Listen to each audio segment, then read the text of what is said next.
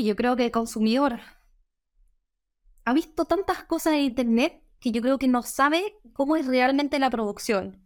Entonces tiene como un rechazo a, los sistemas productivos, ¿ya? Yo creo que tenemos como, como encargados de bienestar animal y como los productores, tienen que mostrar cómo producen, porque yo he visto empresas que de verdad se preocupan del bienestar de sus animales y he hablado con consumidores que me dicen cualquier cosa que vieron en internet y que realmente no es, no es lo que no es lo que se, se traduce. Yo he visto un programa que es de Glasswall, de mm, Temple Grandin, no sé si lo has visto, que habla, en fondo, cómo las producciones eh, son diariamente, es como el vídeo. Entonces muestran los sistemas productivos para que la gente vea cómo se producen los animales, cómo son los manejos. Yo creo que deberíamos, es, es algo que está en debe de las empresas, mostrar cómo ellos producen.